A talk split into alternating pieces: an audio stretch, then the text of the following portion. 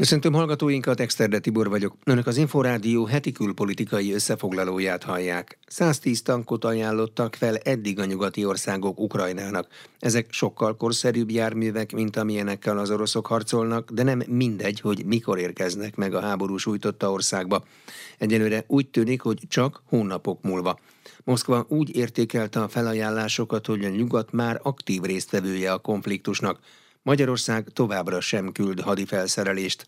Herceg Zsolt összeállítása. Az Amerikai Egyesült Államok, Kanada, az Egyesült Királyság, Németország, Lengyelország, Spanyolország, Portugália, Hollandia, Norvégia és Finnország is felajánlott harckocsikat, Leopard ketteseket, Challenger ketteseket és Abramseket Ukrajnának. Törökország AMX-10 RC típusú páncélozott járművekkel, úgynevezett kerekes harckocsikkal, Törökország pedig Bayraktar TB2 típusú harci drónokkal tankokkal segíti a háború sújtotta országot. A tankok háromokból még ma is nagyon fontos szereplői a hadviselésnek, mondta az Inforádióban Csiki Varga Tamás, a Nemzeti Közszolgálati Egyetem Stratégiai Védelmi Kutatóintézetének tudományos főmunkatársa. Az egyik az a viszonylagos jó mozgékonyság rossz terepviszonyok között is. A másik ilyen funkció, hogy nagy tűzerőt képvisel. A harmadik funkció az pedig a védelem, a páncélvédettség azt is biztosítja, hogy a túlélő képessége ennek a nagy tűzerőnek és mozgékony erőnek megmarad. A Leopard és az Abrams harckocsik jóval korszerűbbek, mint az oroszok által Ukrajnában használt régi T-72-esek, tette hozzá a szakértő. Olyan fejlesztésekkel látták el, mint például a reaktív páncélzat. Kazettáknak nevezett védőtestek vannak föl szerelve a harckocsinak a jelentős felületére, és ezek robbananyaggal vannak megtöltve, amik kifelé robbannak. Tehát amikor eltalálják a harckocsit, akkor nem befelé halad tovább a támadó lövedék, hanem kifelé gyakorlatilag szétszórja ennek az energiáját, és nem semmisül meg a harckocsi, illetve benne a személyzet. Az egyik ilyen fejlesztés az ez. A másik ilyen funkció például a tűzirányító rendszereknek az automatizált és nagyon fejlett verziója. Ma már nem úgy működnek ezek a harckocsik, hogy kidugja a fejét a lövés irányzó, vagy a harckocsinak a parancsnoka, és igyekeznek az alapján bemérni, hogy mi a célpont, amit meg kell semmisíteni, hanem bent védetten ülnek, és a különböző kamerákkal, akár messzelátó, akár éjjellátó, vagy hőkamerákkal tudják meg állapítani megállapítani, hogy hol van a célpont, és arra irányítani a löveget, illetve van benne például a löveg stabilizátor, lehetővé teszi azt, hogy még akár ilyen mozgás közben is a célt azt továbbra is bemérve tartsa és pontosan eltalálja. Nem mindegy azonban, emelte ki Csiki Varga Tamás, hogy Ukrajna mennyi harckocsit kap, és főleg mikor, illetve hogyan oldják meg a szállítást, a kiképzést és a karbantartást. A Kreml szerint egyébként a tankok átadásával a nyugat már közvetlenül is részt vesz az ukrajnai konfliktusban. A magyar miniszterelnök is hasonló véleményen van. Orbán Viktor a Kossuth Rádióban leszögezte, hogy Magyarország továbbra sem küld hadifelszerelést Ukrajnának, mert ki akar maradni a háborúból. Hogy ki áll háborúban a másikkal, az nem nyilatkozatoknak a kérdése. Hogyha te fegyvert küldesz, hogyha te finanszírozod a hadban álló felek egyikének teljes éves költségvetését, fejlesztését, kilátásba helyezel újabb fegyverszállításokat, egyre modernebbeket, akkor mondhatsz, amit akarsz. Te benne vagy a háborúban. Ráadásul a másik fél, akivel szemben szállítod a fegyvereket és támogatod az egyik felet, dönti el igazából, hogy téged úgy tekinte, mint akivel a háborúban. Hát mindegy, hogy mit mondasz. A Kreml szóvivője Dmitri Peszkov a következő szavakkal kommentálta a nyugati tankok érkezését. Idézem, ezek is úgy fognak égni, mint a többi, csak ezek sokkal drágábbak. Herceg Zsolt, Inforádió 88,1. A magyar kormány még mindig megfontolandó ötletnek tartja a közös európai hadsereg létrehozását, de nem az orosz-ukrán háború miatt és nem a nemzeti haderő kárára. Ezt Gulyás Gergely miniszterelnökséget vezető miniszter mondta a szlovákiai Ma Hét portálnak, amikor Duna Szerda helyre látogatott a Magyar Kultúra Napja alkalmából.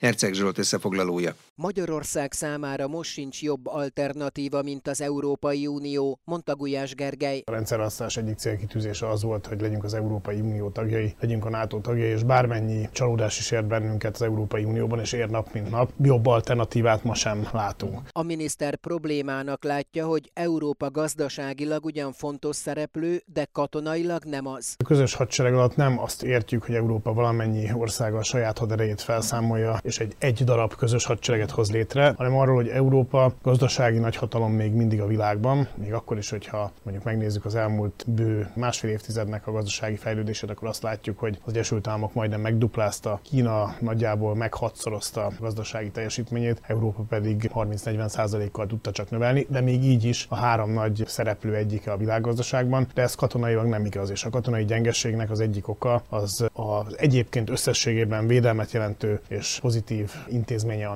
NATO-nak, hiszen az egy transatlanti kapcsolatot feltételez, és az Egyesült Államoknak a döntő jelenlétét Európában és katonai védelmét, és a másik pedig, hogy Európa nem volt képes arra, hogy olyan közös haderőt hozzon létre, ami nem szünteti meg a nemzeti hadseregeket, de lehetővé teszi, hogy akár egyes konfliktusokban, itt semmiféleképpen nem a jelenlegi orosz-ukrán konfliktusra gondolok, beavatkozzon, vagy pedig olyan tényező legyen, aki mögött katonai hatalom is áll. Mi ezt felvetettük már korábban, 2012-ben a magyar miniszterelnök volt az első, aki ezt felvetette. Ha megnézzük, hogy ma kik szegődtek e gondolat támogatóiul, akkor ők lennének a legjobban meglepve, hogyha szembesülnének azzal, hogy eredetileg ez egy magyar javaslat volt. Tehát szerintem fontos az, hogy Európa akcióképes legyen, ennek ez is lehet része, de semmiféleképpen nem szabad, hogy a nemzeti hadsereget felváltsa. Gulyás Gergely miniszterelnökséget vezető miniszter szerint Budapest és Brüsszel vitáit azért nehéz rendezni, mert az Európai Unió vezető testületei feladták a jogállam alapelveit, és már kizárólag hatalmi jellegű küzdelmek vannak. Herceg Zsolt, Inforádió 88,1 a külgazdasági és külügyminiszter az ENSZ biztonsági tanácsának ülésén hangsúlyozta, hogy a magyar kormány rendkívüli módon érdekelt a békében, hiszen eddig már több mint egy millió menekült távozott Magyarországon keresztül Ukrajnából. Várkonyi Gyula összefoglalója. A nagyhatalmaknak a konfliktus elhúzódásának, eszkalációjának kockázatával járó lépések helyett végre a béketeremtésre kellene fókuszálniuk. Ezt Szijjártó Péter külgazdasági és külügyminiszter mondta New Yorkban az ENSZ biztonsági tanácsának csütörtöki nyílt vitáján. The, uh, rhetoric of war a háború retorikája nagyon hangos, míg a béké alig hallható. Szomszédosak vagyunk Ukrajnával, több mint egy millió menekült lépett be hazánkba, így történelmünk legnagyobb humanitárius műveletét hajtjuk végre. Hungary and the Hungarian people have already paid Magyarország és a magyar nép már eddig is nagy árat fizetett, függetlenül attól, hogy soha nem akartuk ezt a háborút. Never wanted this war. Szijjártó Péter emlékeztetett arra is, hogy Magyarországon 7 milliárd euróról 17 milliárd euróra nőtt az energiaimport éves költsége, nagyon magas az infláció, ráadásul ukránok mellett kárpátaljai magyarok is nagy számban esnek áldozatául a harcoknak. This war must be stopped immediately because we are in the 25th hour and we have to concentrate on peace. Ezt a háborút azonnal le kell állítani, mert a 25. órában vagyunk, és a békére kell koncentrálnunk. Mi abban hiszünk, hogy ahelyett, hogy egyre több fegyvert telepítenénk és vetnénk be, most már arra kellene koncentrálnunk, hogy tűzszünet jöjjön létre és béketárgyalások kezdődjenek. Az ENSZ nem az azonosan gondolkodó országok szervezeteként jött létre, ez a tárgyalás platformja. Olyan országokkal is tárgyalni kell, akik nem örülnek annak, hogy ugyanannál az asztalnál kell ülniük. De higgyék el, hogyha a kommunikáció csatornái megszakadnak, akkor a békereményét is feladjuk, és ez nagyon felelőtlen viselkedés volna, fogalmazott Szijjártó Péter, aki köszönetet mondott a testület japán elnökségének a tanácskozás összehívásáért. Mondván, hogy ez rendkívül időszerű és egyedülálló is, ugyanis a nemzetközi politikai diskurzust még mindig a háborús retorika uralja. Várkonyi Gyula, Inforádió 88,1 Szerbiának el kell fogadnia a Koszovóval fenntartott kapcsolat rendezését célzó javaslatot, ellenkező esetben leáll az ország Európai Uniós csatlakozása, és megszorítások is várhatók, közölte Alexander Vucic szerb elnök.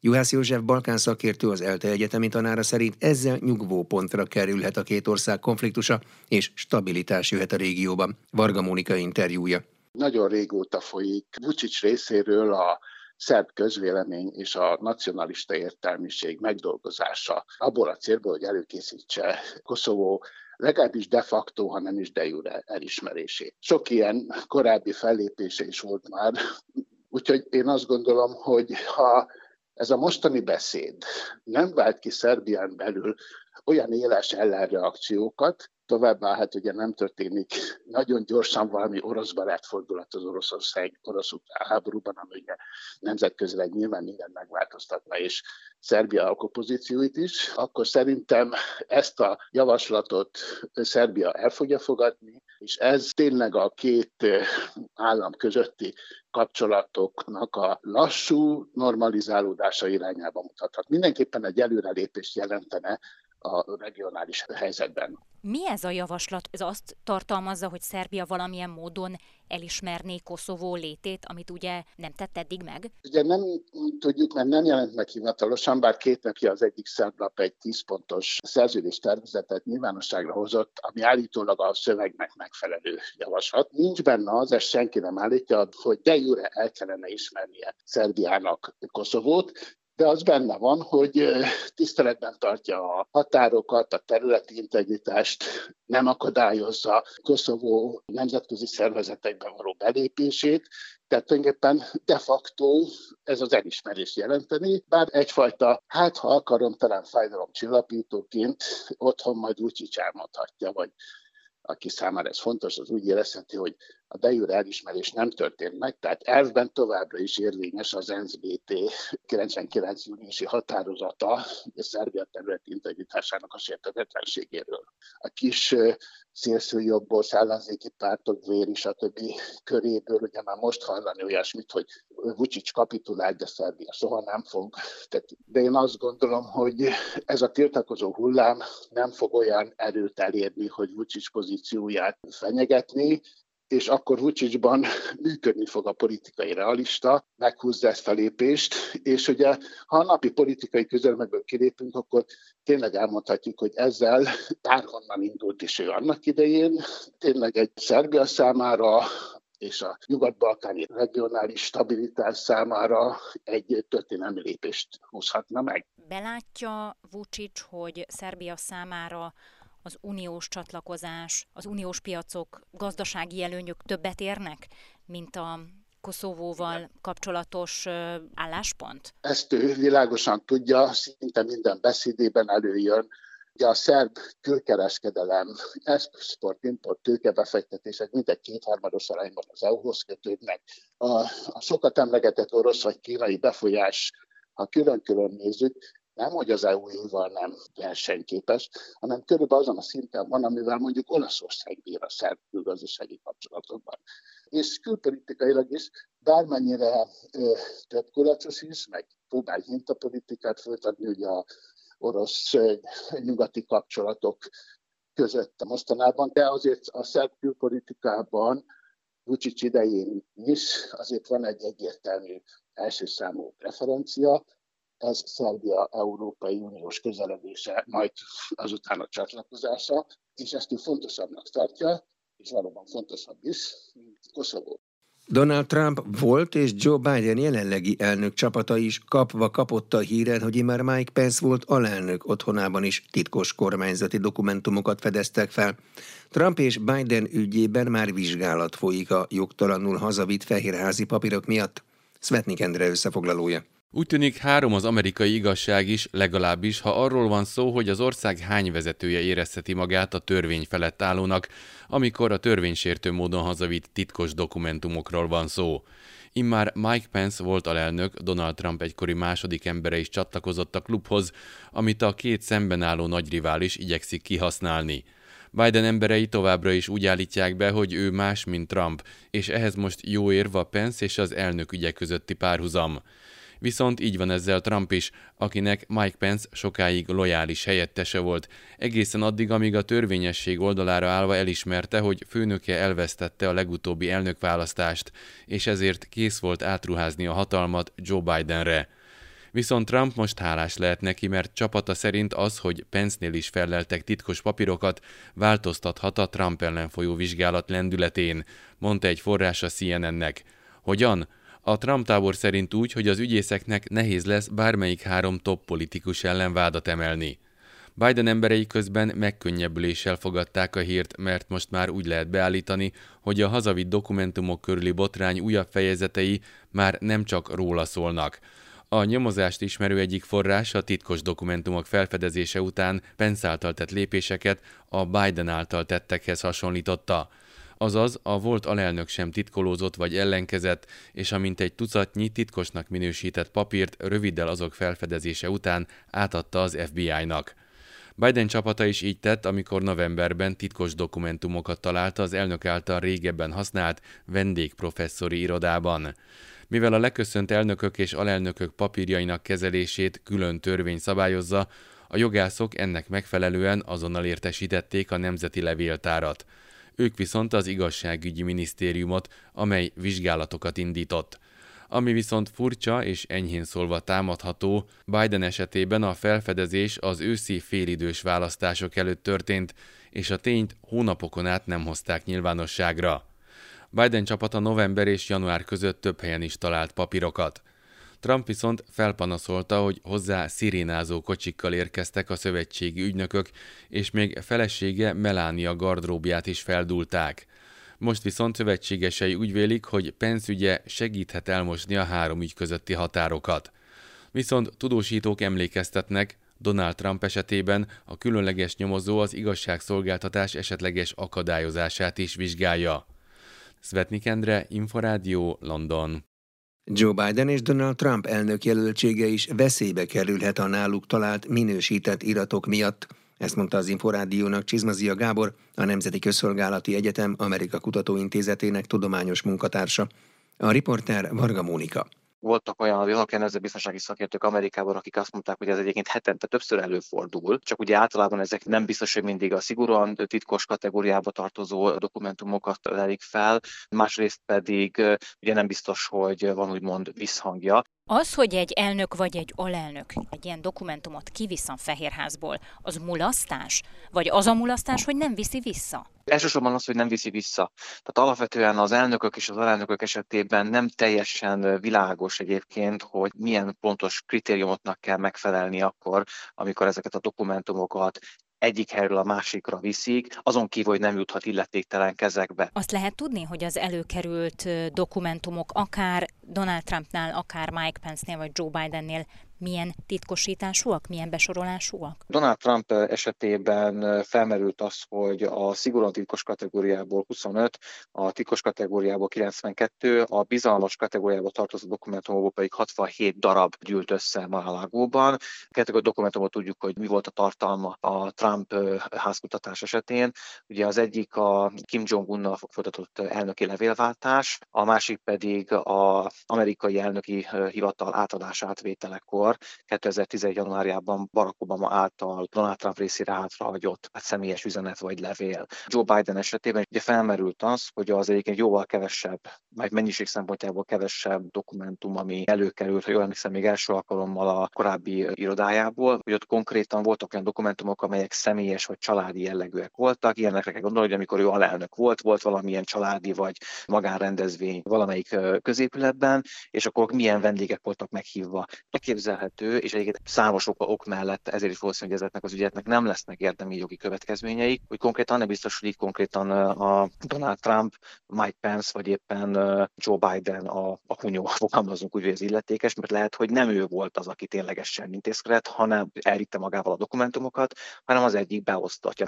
Egy ilyen ügy mennyire főben járó bűn a választók szemében, mert például Joe Biden népszerűsége megindult felfelé, miután kiderült, hogy ilyen dokumentumokat találtak nála. A CNN, meg az ABC News és az Ipsos készített felmérést az elmúlt napokban, és abból például az derült ki, hogy a választók túlnyomó többsége nyilván elmarasztalja mind a két, a volt, illetve a jelenlegi elnököt is. Legalább 60-70 százaléka úgy gondolja a választóknak, hogy kimondottan helytelen volt az, amit Joe Biden, illetve amit Donald Trump tett, vagy amit ő hozzátársítanak. Amit igazából inkább nézni kell, nem is a közvéleménykutatások, mert ugye ezek ráadásul folyamatosan változnak, hanem a politikusok, tehát a szenátorok, képviselők, illetve a különböző donorok hogyan viszonyulnak ehhez a kérdéshez. Tehát magyarul a republikánus és a demokrata párt a politika rendszerén belüli erőviszonyok hogyan változnak, hogy ez elég indok arra, vagy lendületet ad-e annak, adott esetben ne ezzel a személlyel számoljon a párt, mint elsőleges jelölte jövőre, hiszen ne feledjük el, jelen pillanatban Donald Trump és Joe Bidenről tudjuk biztosan, hogy ők szeretnének indulni az elnökválasztáson 2024-ben. A republikánus részről nagyobb volt a,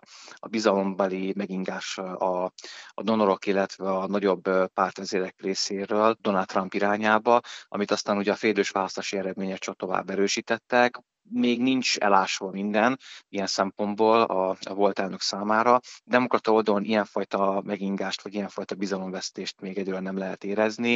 Csizmazia Gábort a Nemzeti Közszolgálati Egyetem Amerika Kutatóintézetének tudományos munkatársát hallották.